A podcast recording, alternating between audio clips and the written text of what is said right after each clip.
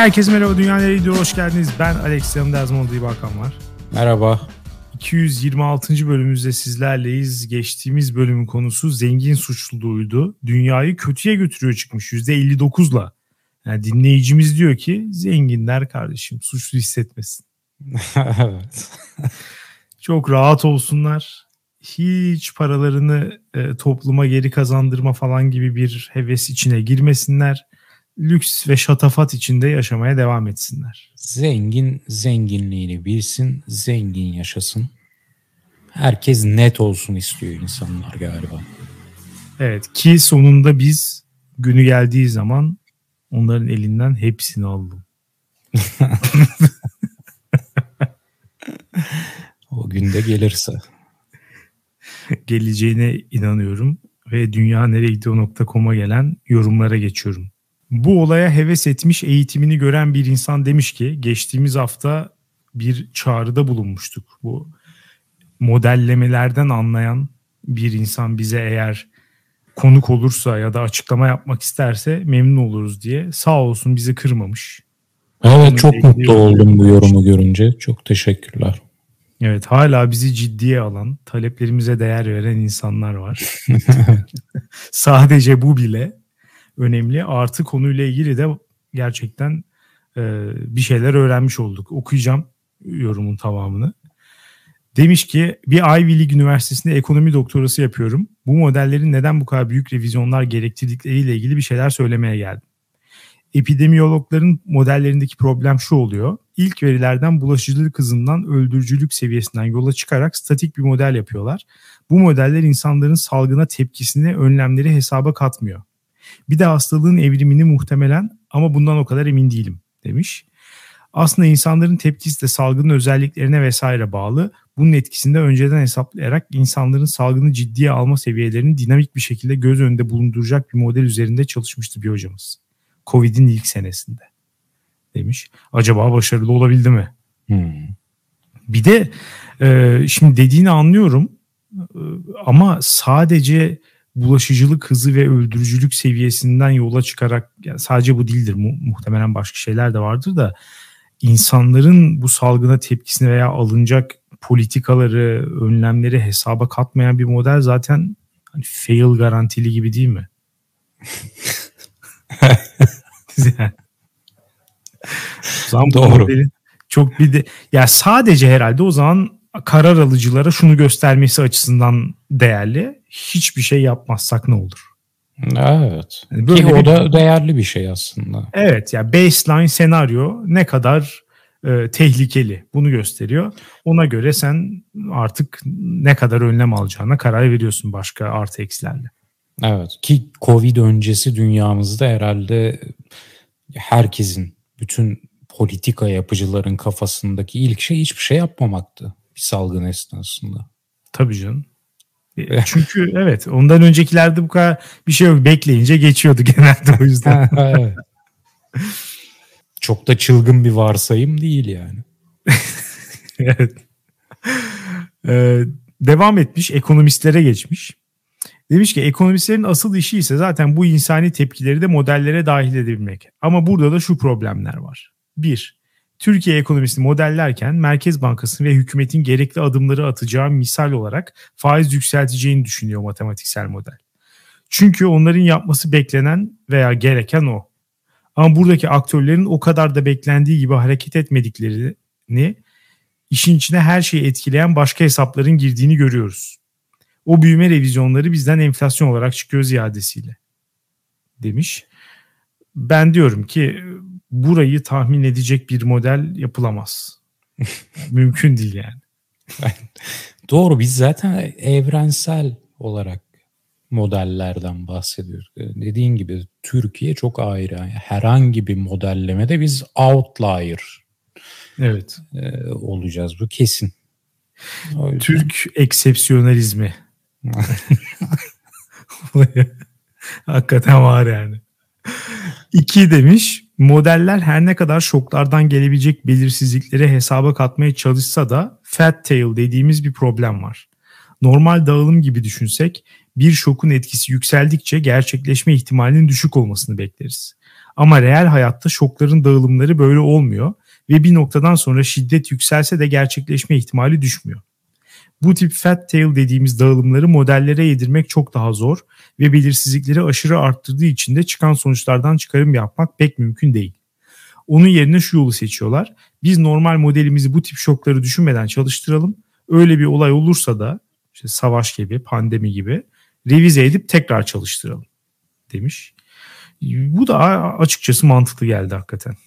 Ya evet doğru ama ya bu modellerin altında bir çok zeki insanların işlettiği algoritmalar olduğuna eminiz zaten. Burada bir problem evet. yok. Benim esas derdim bu modeller bu kadar yanılıyorken hala bu modelleri kuranların başarısızlıklarıyla korele olmayan bir statü ve gelire sahip olmaları, güce sahip olmaları. Ya şu an başarısız bir alan bu. Madem başarısız ona göre para alsınlar, ona göre gelirleri olsun. Yani JP Morgan'ın araştırma bölümünde Türkiye'nin enflasyon rakamını, Türkiye'deki dolar TL kurunu öngören modeli yapan insanların yıllık gelirin 1 milyon doların altında olmadığına eminim. Evet. Ama bu insanlar gelip dolar TL'yi işte 2 ay önce 2022 yıl sonu tahminimiz 15 e, derken ufak bir revizyon yaptık. 2022 yıl sonu tahminimiz 20 diye geldiğinde ya o zaman 1 milyon doları da vermeyin bu insana ya. Benim evet. derdim bu. Buna sinir oluyorum. Bak meteorolojiye bak. Meteoroloji son birkaç sene öncesinde ya herkesin gömdüğü bir alandı. Meteorolog dediğin falcıdan bir farkı yoktu. Boş boş konuşuyor derdin. Kimse ona bir şey atfetmezdi, bir önem atfetmezdi. Ama meteoroloji modellemelerini göme göme, bu insanları göme göme, alanı göme göme çok geliştiler. yani şu an artık evet. herkes hava durumuna bakar oldu. Bundan 10 sene önce hava durumuna bakmışın. Romatizması olan birine sormuş. Bir farkı yoktu. Ama şimdi geliştiler ve dolayısıyla meteoroloji anlatan insanlar da bir statüye erişti. Onlara evet. bakıyorsun. Açıyorsun. Aa ne öngörülüyor diye bakıyorsun. E, halbuki ekonomistler ya en, en başından beri başarısız modeller yapıyorlar. Ama ona rağmen en başından beri en yüksek statüye sahipler. Evet özellikle bu dolar TL tahminlerinde falan bazen şeyler oluyor gerçekten. İşte e, JP Morgan, Goldman Sachs falan mesela bir şey yapıyor, tahmin yapıyor. 20 gün sonra yıl sonu için yaptıkları tahmin seviyesi geçilmiş oluyor falan. Halbuki orada esnaf falan gidip sorsan adam sana diyecek ki yeğenim al doların 20 lirayı geçmeme şansı yok. Kalıbımı basarım diyecek adam ya. Onlar daha iyi yatırım tavsiyesi veriyor. Böyle bir şey olmamalı normal şartlarda. Yani onları en azından geçebiliyor olman lazım. Yani dolayısıyla şu FED yılları, MED yılları bir çözün. Ondan sonra gelip konuşalım. Ondan sonra milyon dolarlar alsın bu insanlar. Evet konu yine döndü dolaştı. Birilerinin parasına göz diktik. Ama haklı gerekçelerle göz diktik. Ee, en sonunda da demiş ki genel olarak bu modellerin neden böyle revizyonlar yaşadıkları yönde fikirlerimi içeriden sayılabilecek biri olarak paylaşmış oldum. Bu kadar yazdım en azından bir özetin de olsa okursanız sevinirim. Sırf okunmayacak muhtemelen diyerek bugüne kadar hiç yorum yazmamıştım demiş. Tamamını okuduk. Böylece bundan sonra her bölüme yorum yazarsın diye düşünüyorum. Lütfen. Dinlemediğim bölümünüz yok seviliyorsunuz demiş. Bil mukabele biz de seni seviyoruz. Muzibek geçtiğimiz bölümde bize e, sizi eleştiriyoruz. Fakat siz bu eleştirileri dikkate almıyorsunuz. Bizimle dalga geçiyorsunuz diyen arkadaşımız. Bunun üstüne senin salak dediğin mi yoksa intihar et dediğin mi? Hangi yorumcu Alex? İlki. e, Muziberk demiş ki benim eleştirimle de dalga geçtiniz dalgacı köpekler. Neyse şaka bir yana yorumun okunması hoşuma gitti. Hakan'ın değiştirmiyorum ulan demesi sonrası otobüste gülmemek için kendimi zor tuttum ve dudaklarımı dişlerimle sıktım. Oldukça erotik bir anlatım. Değişen mimiklerim sonrası yanındaki teyze garip garip baktı bana. Sanırım benden biraz korktu. Utandım. Yanımdan kalkıp yakınında ayakta duran gence oturması için yer verdi ve otobüsün en uzak noktasına geçti. Evet bu olay milyonda bir gerçekleşir. Bir teyzemiz bir gencimize kendi isteğiyle yer verdi demiş. Ee, güzel de bir şeye vesile olmuş böylece. Eat the Rich demiş ki selam bölüm çok keyifliydi ama suçluluk hissiyle baş etmek için terapiye giden tayfaya acayip tutuldum. Allah kölelik üzerinden servet inşa etmiş dedelerine sabır versin. En azından dedede suçluluk oluşacak bir bilinç yok. Dolayısıyla aksiyon alma mesuliyeti de hissetmiyor. Torunda bilinç var. Az biraz doğru yola girme ihtimali de görüyor kendinde. Ama ödü patlayıp hemen terapiye gidiyor. Suçlu zengini suçlu zengine kırdırmak gibi olmasın ama malı mülkü satıp komün hayatı yaşayan tayfa son bir vicdan temizleme görevi olarak düşünüp bu diğer grup hakkında bir şey yapsın acilen. İyi öneri. Ama onu da zenginlerden beklemesi e, kardeşim Nick'in de ittiriç yani artık onu da bizim yapmamız gerekiyor. Yani ne yapsın adam sokağa çıkıp zengin mi yesin? Evet. İşte bak teşvik ediyor. Diğer zenginleri teşvik ediyor. Bu da bir stratejidir. ya onlar artık Böl ve yönet. Ne yapsın abi adamın artık canını alacağız ya. Zaten bütün parasını verip gitmiş şeyde komünde salça yapıyor artık. o adamdan başka bir şey isteme hakkım yok. Hayır. Yapabileceklerinin hiçbir zaman sınırı yoktur. Evet demiş ki ayrıca madem terapiyle finansal durumumuzun sebep olduğu mental zorlukların üstesinden gelebiliyoruz. Bu çok bilmiş ikinci grup kendilerinkine ek birkaç fakirin terapi masrafını karşılayacak kadar kıysınlar bari paralarını. Belki fakirler de terapi sayesinde fakirliklerin travmasını aşarlar demiş. Zannetmiyorum aşabileceklerini. Öbürleri de zaten vermez çünkü adam vermemek için zaten terapiye gidiyor. Terapiye gidiyor. Ee, Zeytin, sevgili Zeytin çok tatlısınız demiş. Sen de çok tatlısın sevgili Zeytin. Yorumlarda kalitenin düştüğü bir bölüme geçtik maalesef. İçerik içerik yok ama e, Sevgi bir anonim, paylaşımları bu da güzel. Evet, evet. Bir anonim de tek sevdiğim zengin Hakan demiş. Çok teşekkür ederim. ben de seni seviyorum. Evet. Zengin olsa da olmasa da değil mi? Evet. Ya bu, bu yorumlar çok güzel bitti Alex. Evet. Bir bol bol sevgi paylaşımı. Son bir haftada bunun çok eksikliğini çektim çünkü. Ya Geçmiş olsun. teşekkür ediyorum. Bir belaya bulaştın. Evet. Covid oldum. Evet. Burada bu beladan bahsediyorsun herhalde. Tabii tabii. Başka var mı bulaştığın bela? Bulaşacak mecalim yoktu. Evet. Hastalığı yaşadım, atlattım. Fakat Alex e, hastalıktan dolayı değil de hastalık dışı faktörler sebebiyle gerçekten çok kötü bir hafta geçirdim. Ne gibi mesela? O yüzden bu yorum faslı iyi geldi bana.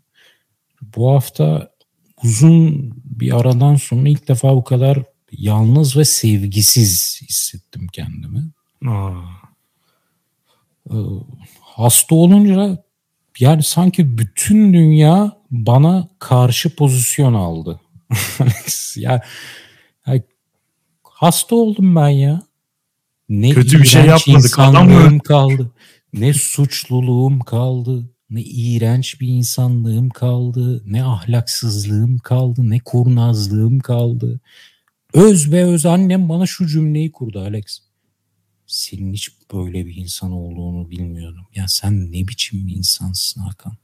Allah Allah. Neden söyledi bunu? Hastayken bir dışarı hava almaya çıktığım için. Bence iyi yapmışsın. Teşekkür ediyorum. Bir kere öncelikle hasta olduğum gün tam da şu güne denk geldi Alex. ofiste pandemi sonrası modelin ilk gününe. Yani herkes ofiste. o gün gittim ve e, ofisten çıkmadan önce bir test yaptırdım ve pozitif çıktım. Dolayısıyla önce bir herkesin küfrünü yedim. Bayağı hani suratıma da ettiler. Halbuki teşekkür etmeleri gerekiyor. Ee, pandemi sonrası dönemin risklerini birinci Hı. elden göstermişsin yönetici kademeye. Değil mi? Ama onun yerine baktım ki model şuna geçilmiş. Bastır. Hiçbir şey yokmuş gibi davran. Vakayı sakla. Yani Türkiye devletinde eleştirdiğimiz ne varsa pandemi yönetiminde bu kurumda aynen bunu benimsemiş. Bundaki insanlar da. Şimdi pozitif çıktım. Yani eve git, evden çalış dendi. Sadece bu kadar dendi. Sonra eve gittim.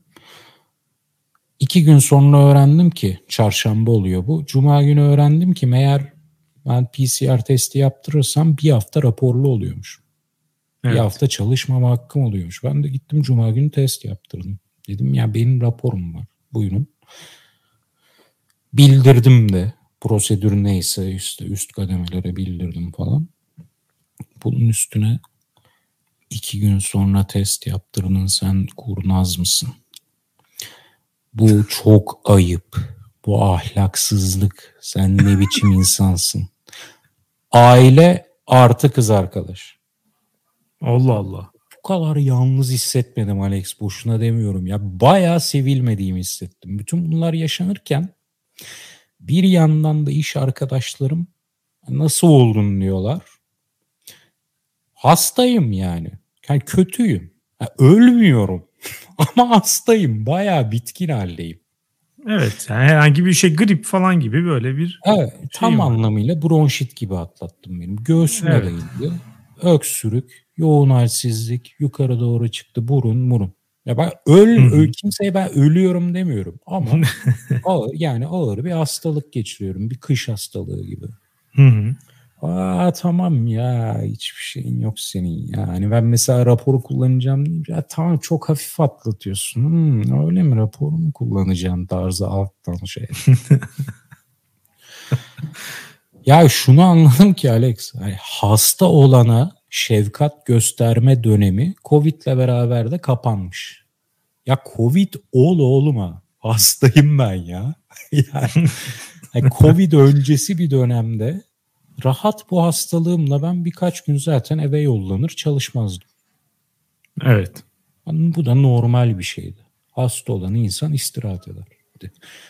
Şu an ya eğer ölmüyorsan e, tabii ki evden çalışacaksın. Yani bu modele geçirmiş. Ama deliye olacağım. Bu, bu beni deli etti. Bayağı da sevgisiz hissettirdi beni. Artık askeri model geçerli Alex. Bunu gördüm ben. Askerde bize bir sağlık muayenesi yapmışlardı. Gittik. Doktor dedi ki herkes önünde. Arkadaşlar ben öldüm. Bacağım kesildi geri yapıştırdılar. Kalp krizi geçirdim dirilttiler diyen var mı aranızda? Hayır. Hadi geçmiş olsun. Bu evet. kadar. Sağlık kontrolü buydu. Artık Covid sonrası dünyada sanırım buna doğru geliyoruz. Hasta olana acıma falan diye bir şey yok. Bronşit gibi atlatıyorum diyorum. Ha iyi o zaman ya tamam. Daha fazla ne olacaktı zaten? Yani hastanelik mi olayım? Anca o zaman mı? Hmm, Hakan evet biraz istirahat hak ediyorsun. Belki ha, o zaman bile ama solunum cihazına da bağlanmamışsın sonuçta falan diyebilirim. Korkunç. Dolayısıyla bu yorumcuların yorumları e, yani bu hafta en sevildiğimi hissettiğim an o şu an ekonomi doktorası yapan arkadaşın yorumunu okurken de. Hmm. O yüzden kendisine teşekkür ediyorum. Keşke beni arasaydın. Ama açma açmazdım muhtemelen. Bu hissiyatına belki ekstra bir katkı olurdu. evet. ee, ya evet doğru ama hakikaten söylediğin e, insanlarda bir gaddarlaşma var. Var. Ve evet sağlık sorunlarının e, küçümsendiği bir yani bu işler zaten hep şeydir ya bir önce bir aşırıya gideriz. Ondan sonra da dengelenmeden önce öbür aşırıya. Baştan herkes çok pimpirikliydi ve en küçük bir şeyde bile e, çok hassas davranıyordu herkes birbirine falan. Şu anda pandeminin kafalarda bitmesiyle birlikte hayvanlık dönemine girmiş bulunuyoruz şu anda. Yani Aa yavaş hafif yavaş zatüre gibi misin? Oo tamam canım hiçbir şey yok. Artık bu modeldeyiz. Aa rapor mu verdiler? Ha, kullanacaksın mı seni ahlaksız? Kurnazlık yapacağını. Yani rapor rap, yani raporu Öyle. kullanacak mısın falan denmesi gerçekten çok ilginçmiş ama. Yani ne demek bu ya? Raporu tabii ki kullanacağım. Hastaysam rapor alırım. Yani şey diyorlar. Yani kötüysen falan. yani ya bu bir kere bu raporun adı şey değil. Öldüm bitiyorum raporu değil. İstirahat raporu. Hastayken de bir insanın iyileşmesinin en iyi yolu istirahat etmek. Evet. Dolayısıyla bu bir hak. Ama hakkını kullanınca ahlaksız olduğun bir evreye geçmişiz. Bir de e, bu kadar gerçekten lazım mı ya herkes? Yani bir kişi de bir hafta istirahat etse herhalde o kurum batmaz diye düşünüyorum yani. Ama işte olay şey, olay prensip ya, olay kurnazlık. Evet bir de bence şeyin de etkisi var gerçekten. Şu an işte demin bahsettiğin bu geri dönüşün ilk günü diye söyledin ya. Bu insanların tekrardan ofislere gitme dönemine girmiş olmasının da bence bir payı var bu işte. Yani hmm. kimse ofise gitmiyor olsaydı da o dönemde sen rapor alıp evden de çalışmasan bir hafta bu kadar tepki olmazdı bence. Ama şu an bir şey hıncı da var. Ulan biz her gün geliyoruz. Adam gitti rapor aldı evde kebap yapıyor. hmm. Ben, ben de sinirden yaptım biraz. Sinirden gittim. Çünkü yani kimse bir şey demiyor. İş yeri doktoru diyor ki hızlı testim pozitif çıktı. Gitti sö gittim söyledim. Aa benim yapabileceğim bir şey yok ama hastaneye gitmeniz lazım. Ee, rapor falan hayır. Ben, benim aklımda bu arada rapor dahi yoktu henüz. Sonra bir iki gün geçti falan böyle hala evden çalıştılar. Hala iş kitlemeler falan. Baktım sonra bir de böyle bir rapor rapor olayını öğrendim. Dedim ki ya gidip, gidip sonuna kadar kullanacağım. Hayır şeyde de kurumda da kur, Türkiye devleti yaklaşımını görünce hani vaka mı var üzerine ya yani hiç böyle bildirim yok bir şey. Sakın hastaneye gitme. PCR'ımı da yaptırdım, yolladım da. Yani bir kayıtlara geçsin. Kayıtlara geçsin Alex. Sana karşı bunun gelecekte bir hasımane bir e, tutuma döneceğine inanıyor musun? Ya, muhtemelen dönebilir. Ama zaten bugüne kadar da çok dostane bir tutum görmediğim için yani kariyerimi baltalayan bir şey olmaz herhalde. O çoktan baltalandı. Anladım. Yani gerçekten üzücü bir süreç. İnsan böyle şeyler yaşadıkça her şeye olan inancı sarsılıyor. Bu, keşke hastanelik olsaydım diye geçirdim Alex. Neyse ya, iyi ki öyle O zaman insan yerine konurdum. en yakın çevrem tarafından da. E vay şey- yemin ediyorum sana Covid bedenimi bitkin düşürdü ya. Hı hı. Esas bu Covid dışı hastalık dışı faktörler bana Covid'den 10 kat daha fazla vurdu bir haftada. Seni sırtından bıçakladı. Sırtımdan bıçaklandım, ahlaksız dendim, iğrenç herif dendim. Ya üstüme üstüme. 10 katı vuruldu bana. Covid'den 10 kat daha fazla vuruldu bu hastalık sürecinde. Ahmet Çakar'ın e, ağaç testere hikayesi gibi olmuş. Nedir o? bir şey anlatıyor ya hüzünlü bir hikaye. Ağaç en çok neden korkarmış Sonunda te- testere mi ne çıkıyor? Çünkü o benim kendimden, canımdan çıkmış falan öyle bir şey söylüyor. Sonra çocuklar bana bir 3-5 dakika müsaade edin.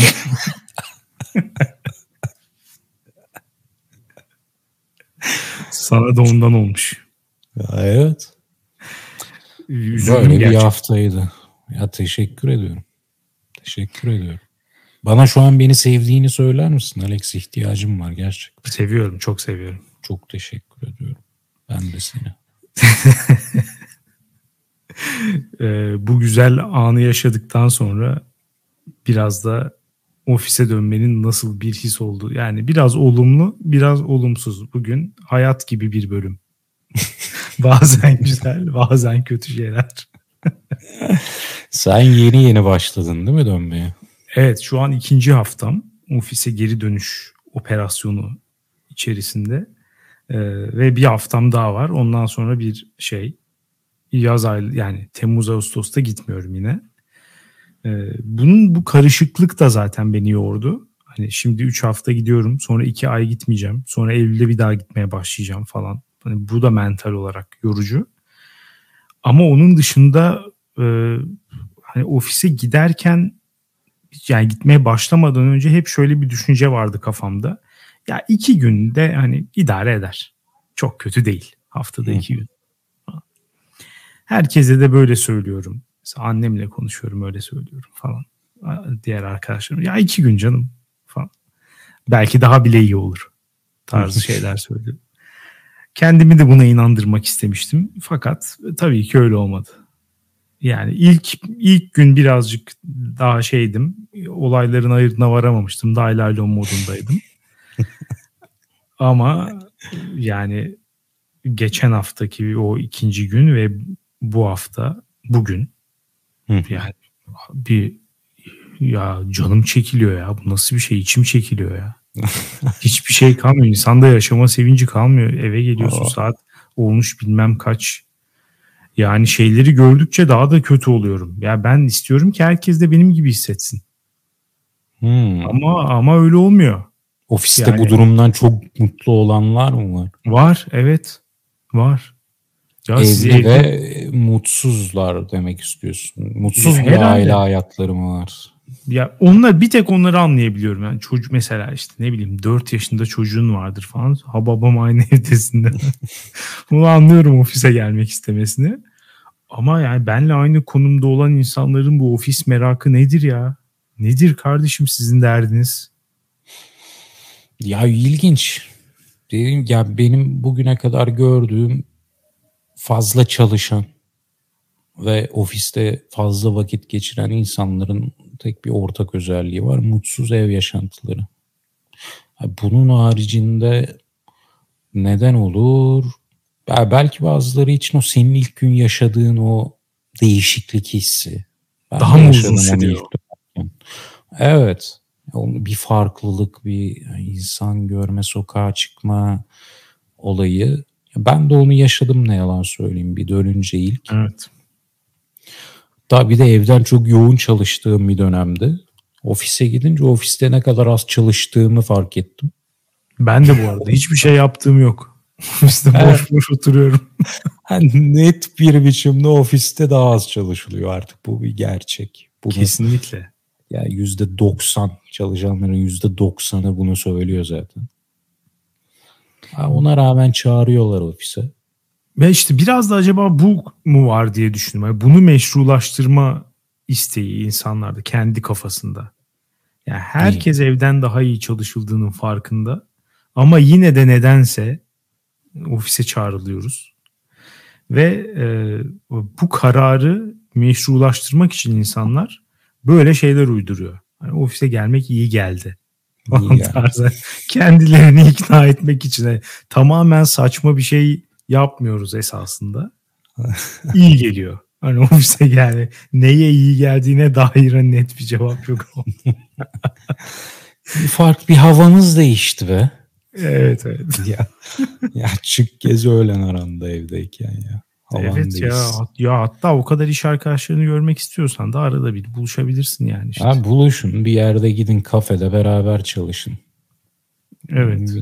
Ya, ya da yani aynen. Bu imkanlar var. Ben de ofistekilere şunu diyordum. Bu ya iki günde olsun canım diyenlere. Böyle soruyorlardı bir ara. Seç hangi seçenek daha iyi sence? İki gün gelelim mi yoksa hiç gelmeyelim? İki gün gelelim ya. Model öyle olsun falan diyenlere. Ya arkadaş bize hiç gelmeme hakkı verilsin. Sonra sen çok mu özledin arkadaşlarını? O birbirimizi çok mu özledik? Anlaşırız aramızda gider bir gün çalışırız orada. Ya, Onu da yapmayacaklar bu arada onlar da. Evet. Bak evet. böyle diyorlar ama sonra hiç bir daha umurlarında olmuyor. Evet. Gerçekten ilginç ya. Yani bu konu daha çok su kaldırır. Can sıkıcı. Can sıkıcı gerçekten. Hemen bir başka mini konuya geçiyorum. Bugün çok tempolu bir bölüm yapıyoruz. O da biliyorsun bu podcast'in en büyük temalarından bir tanesi de teknoloji. Yani Doğru. Zaten dünya nereye gidiyor sorusunu da sorduğun zaman teknolojiyi katmadan bir cevap veremez. Teknoloji şekillendiriyor dünyanın nereye gittiğini biraz da. Doğru. Ve e, biliyorsun günümüz teknolojisinde en büyük alanlarından bir tanesi robotlar, robot geliştirme. Ve işte hep şöyle tartışmalar var. Robotlar gelecekte işlerimizi çalacak mı? Şöyle mi yapacak, böyle mi yapacak? İşte zaten bazı robotlar var şu an. İnsanların e, yaptığı, eskiden yaptığı işleri yapan işte makineler falan bilmem neler. Ben de böyle bir şeyle karşılaştım birkaç hafta önce. Bir e, robotun insanı işinden etmesi hmm. durumuyla. Onu şey yapmak istiyorum. Ben e, çok alışıldık bir durum değildir. Normalde işte dediğim gibi hani araba fabrikalarında işte tekstil falan genelde hani üretim e, alanında olur. Robotlar orada çalışır. E, ben şöyle bir şeyle karşılaştım. Bir vize başvurusu için gittiğim aracı kurumda bir robot insanları işinden etmiş ve orada çalışmaya başlamış. Ha, Hatta bu... birkaç tane, bir, bir kişi de değil. Nasıl bir robot? Böyle şey mi? Bir yuvarlak bir şey mi? Yok Onunla etkileşime tamamen, geçiyorsun nasıl? Evet teknoloji çok gelişmiş. Ee, biz bu kadarını ben de beklemiyordum. Kaçırmışım bu şeyi e, ucunu. Ve tamamen bir insan görüntüsü. Ayırt etmek imkansız. Karşında bir insan var zannederek konuşuyorsun. Hiç renk vermiyor. Ama sonradan robot olduğu ortaya çıkıyor. Yaptıklarıyla gösteriyor robot olduğunu. Ne yaptı bu robot sana? Ee, işte maalesef her üçüncü dünya vatandaşının yaşadığı onur kırıcı Schengen alma sürecini yaşamak zorunda kaldım. İşte 5000 tane belge topluyorsun. Onu yapıyorsun, bunu yapıyorsun falan. Oraya gidiyorsun. Şimdi vize şeyi normalde sana bir hizmet veriyor değil mi orası? Sen ona bir para ödüyorsun. O karşılığında sana bir hizmet veriyor.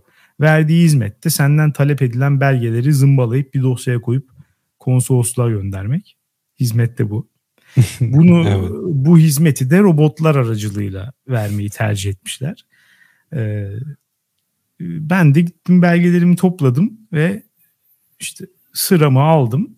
Sıram gelince vezneye gittim ve e, karşımdaki insan sandığım robota belgelerimi verdim. Hı hı. Daha sonra belgelerime baktı falan robot. Ee, bakarken öyle 15. belgede falan bir böyle şey oldu. Hani rahatsız oldu. Sarsıldı evet evet. Alarm verdi robot. ee, dedi ki ya dedi bu işveren mektubunuz imzalı ama dedi kaşeli değil. Uh. Kaşe yok dedi. İmza var kaşe yok. Allah Allah dedim. Sonra işte hemen gösterdi. Bakın burada dedi yazıyor. İmzalı ve kaşeli olacak diye. Ondan sonra e, ben de dedim ki tamam dedim ben e, hemen size şey yapayım. Ofis buraya yakın. Kaşeletip getireyim hemen. Çünkü bana dedi ki bu şekilde kabul edemem ben şeyi. Dosyayı. Beni tamamen reddediyor. Bu arada e, yani ufak bir soru. işveren mektubu bir yurt dışına çıkışın olmazsa olmaz bir belgesi mi yoksa sen ekstradan Hayır hayır listede var o belge verilmesi gerekiyor. Yani iş, senin çalış işvereni olmayanlar veya işveren ol, Onlar ya başka çalışmayanlar yurt dışına çıkamıyor mu? çıkıyor. Onlar başka bir şey getiriyorlar. Öğrenciler için bir şey var. İşte çalışmayanlar için bir belge var. Çalışanlar için de belge bu. İşverenin senin o tarihlerde izinli olduğunu doğrulayan bir mektup yazıyor konsolosluğa. Hmm. Altına da imza atıyor. Sonra da nedense kaşe istiyorlar bir de. Hmm. Yani zaten imza atmış bir de kaşelemesini istiyorlar. Yani kaşe gibi e, ne bileyim şu tabelalar vardır ya acil kaşe. Acele kaşe falan. Gidip hani ben de yaptırabilirim o kurum adına bir kaşe. Kimsenin hiçbir şekilde doğrulama şansı da yok bunu. İmza gibi otantik bir şey değil yani. Yarın öbür gün doğrulanması gerektiğinde bu imza bu kişinin elinden mi çıkmıştır? Bunun cevabı var bilimsel olarak. Evet ya da hayır. Kaşede de Kaşenin yok. Be. Ya yok, Yok nerede mu? var? Aynısını gidip yaptırabilirsin. Aa. Tabii hiçbir yaptırımı falan da yok. Git yaptır bas. İstediğim her belgeye basarım. Hmm. Bu kadar açık konuşuyorum.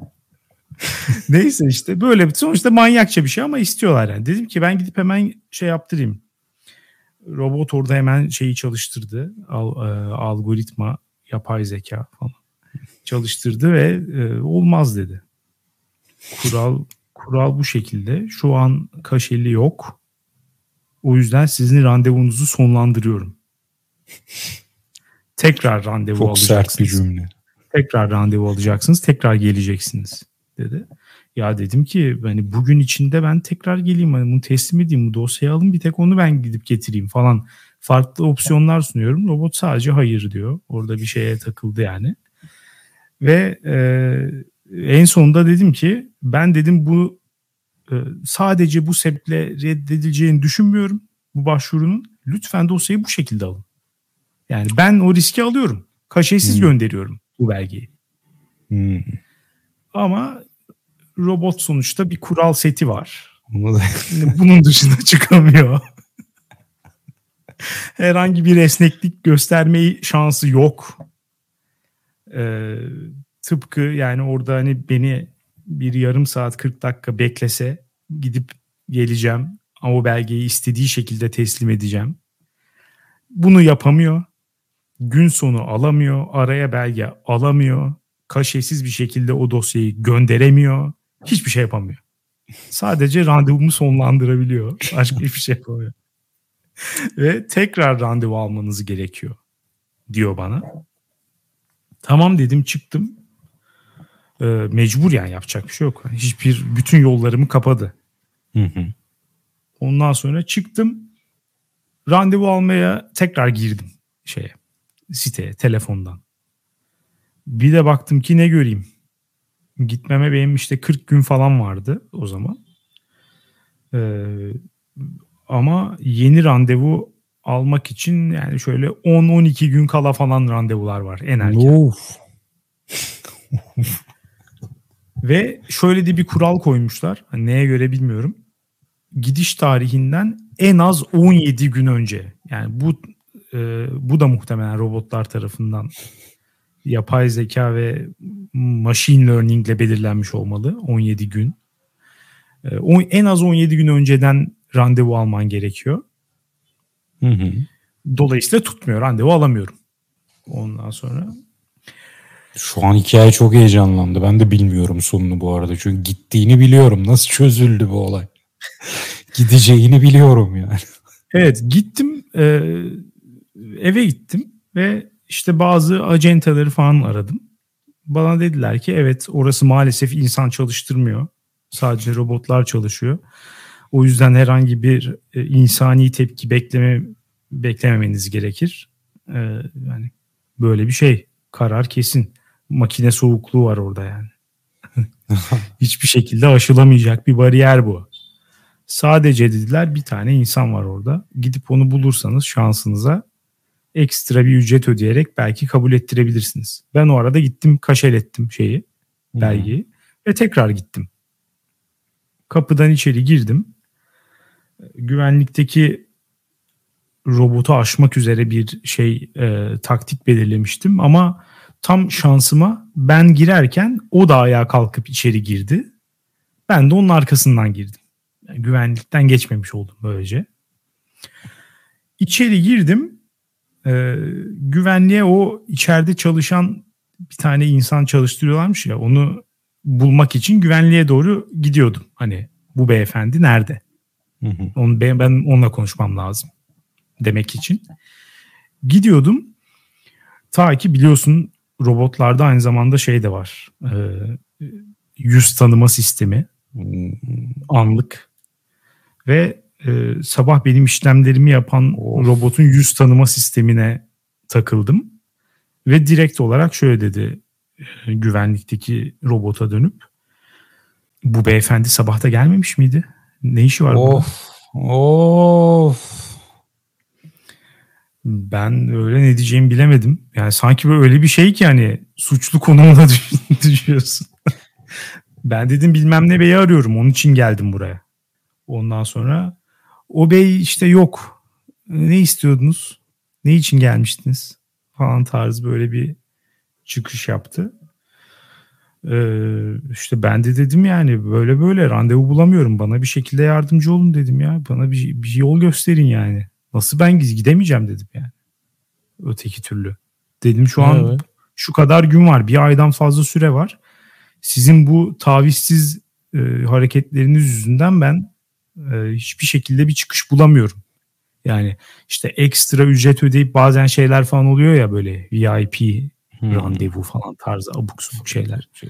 Onların Fast hepsi ha, aynen evet. Onların hepsine de okeyim yani. Onu da söyledim. Hani dedim ekstra ücretli hizmetleriniz varsa alırız. Yapacak bir şey yok. Çünkü öteki türlü her şeyi yakmam gerekiyor. Hani oradaki para artık girdi diye bakacağız yani.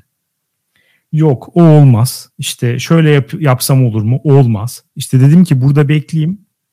Hani randevular bittikçe işte gelmeyen olursa falan olmaz. Olmaz. Olmaz. Her şey olmaz.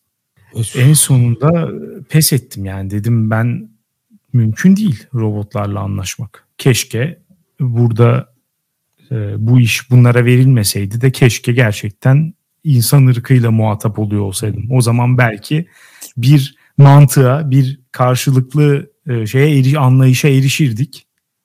Belki bana derlerdi ki mesela tam kapanmadan önce bir 5 dakika sizi alalım falan. Yani hmm. Ya da ne bileyim şurada arkada bekleyin birinin işi kısa mesela şöyle bir şey var. Herkese 10 dakika veriyorlar değil mi süre olarak? Hı hı. Randevu süresi 10 dakika normalde. Yani illa ki işte, 7 dakikada bitiren oluyordur. Bir süre artıyor. Onu bırak. Onu bırak. Benim gibi reddedilenler olacak illa ki. Benim bir, iki bir dakika sürdü. Hmm. Geri kalan 9 dakikada ne yaptın? Başka birilerini aldın zaten. Yani muhakkak öyle birileri olacak. Ya da dediğin gibi 7 dakika süren olur. Benim diğer belgeler zaten incelendi falan. Yani çok fazla e, ortak anlayış geliş çok, ya çözüm bulmak isteyen insana yol çok. Ama robotik bir bakış açısına bu kişi böyle geldi iptal if hmm. belge eksik den randevu iptal ya acaba e, Türkiye'nin Avrupa ülkeleriyle ilişkisinden etkileniyor mudur bu insanların hali, bu robotların?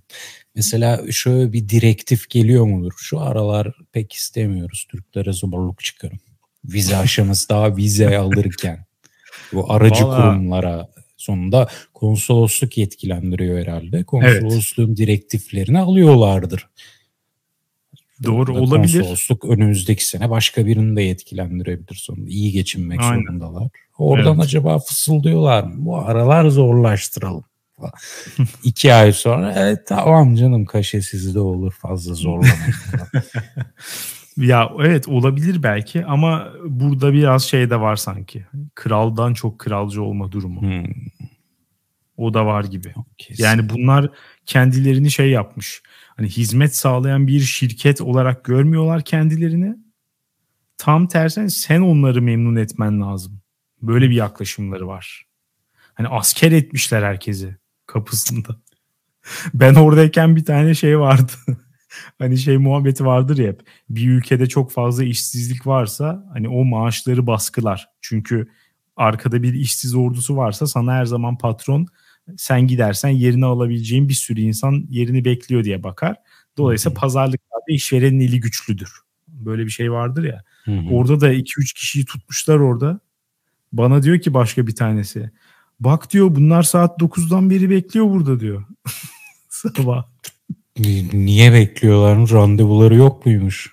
bir sebeple reddedilmiş onlar da. Artık hangi saçma sebeple bilmiyorum ama. 9'dan beri bekliyor bunlar diyor. Saat olmuş 3.30. e nasıl çözüldü bu olay Alex ya? Yoksa iptal mi oldu tatiliniz? Valla oraya oraya gidiyordu yani. Ben o anlayışa gelmiştim artık. Lanet olsun dedim yani. Ama ondan sonra sürekli sistemde F5 yapa yapa yapa yapa yapa iki gün sonra falan e, başka bir tarihe ve olan bir tarihe birisi iptal etti. Ben de sürekli F5'lediğim için e, onu yakaladım ve o randevuyu aldım ve gittim. Hmm, yine aynı kişiye mi denk geldin yoksa? Yemin ederim o kadar çok dua ettim ki yine o gelmesin diye. ve yoktu. Şeyde bile yoktu. Yani hani ona denk gelmedim değil o gün orada yoktu. Hmm. Keşke önce onun orada olmadığını gördüğümde ilk önce kaşesiz olanı verseydim. Bakalım ne yapacağım.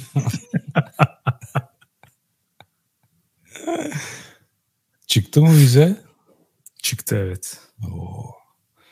Hem de iki sene. Wow. Böyle şey ilk defa duyuyorum. Genelde hep şey duyuyorum ben. Tam dönüş tarihine vermişler. Evet yani e, şöyle söyleyeyim İspanya'da İspanya'ya gidiyorum. İspanya'da Erasmus yapan müstakbel eşime 6 ay çıktı.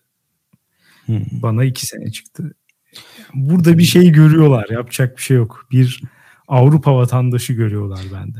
E, bu arada sadece Avrupa'da da değil, senin bir İspanyola benziyor olman da bunda etken olmuş olabilir.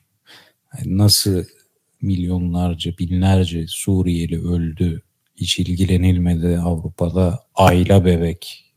Ayla bebekti de. O ölünce o Avrupa'yı kız çocuğu fotoğrafları düşünce ilgilendiler. Sana da evet Alex. Bir İspanyola benzediğin için ayrıcalıklı muamele görmüştüm. Evet. Alejandro olarak. Ale Alejandro. Ale senin başvurun değerlendirilirken arkada bunu çalmış. wow. Ale Alejandro. Evet. E, konularımız bugünlük bunlardı. İlginç bir bölüm oldu. evet. Oradan buradan. Evet aynen. Siz de hem Covid ile ilgili hem ofise dönüşle ilgili ne düşünüyorsunuz? Hem de robotsu insanlarla ilgili. insansı robotlar var. Bir de robotsu insanlar türedi. robotsu insanlarla ilgili ne düşünüyorsunuz? Dünyanereyegidiyor.com'a bekliyoruz yorumlarınızı. Dinlediğiniz için teşekkür ederiz. Haftaya salı görüşürüz. Güle güle.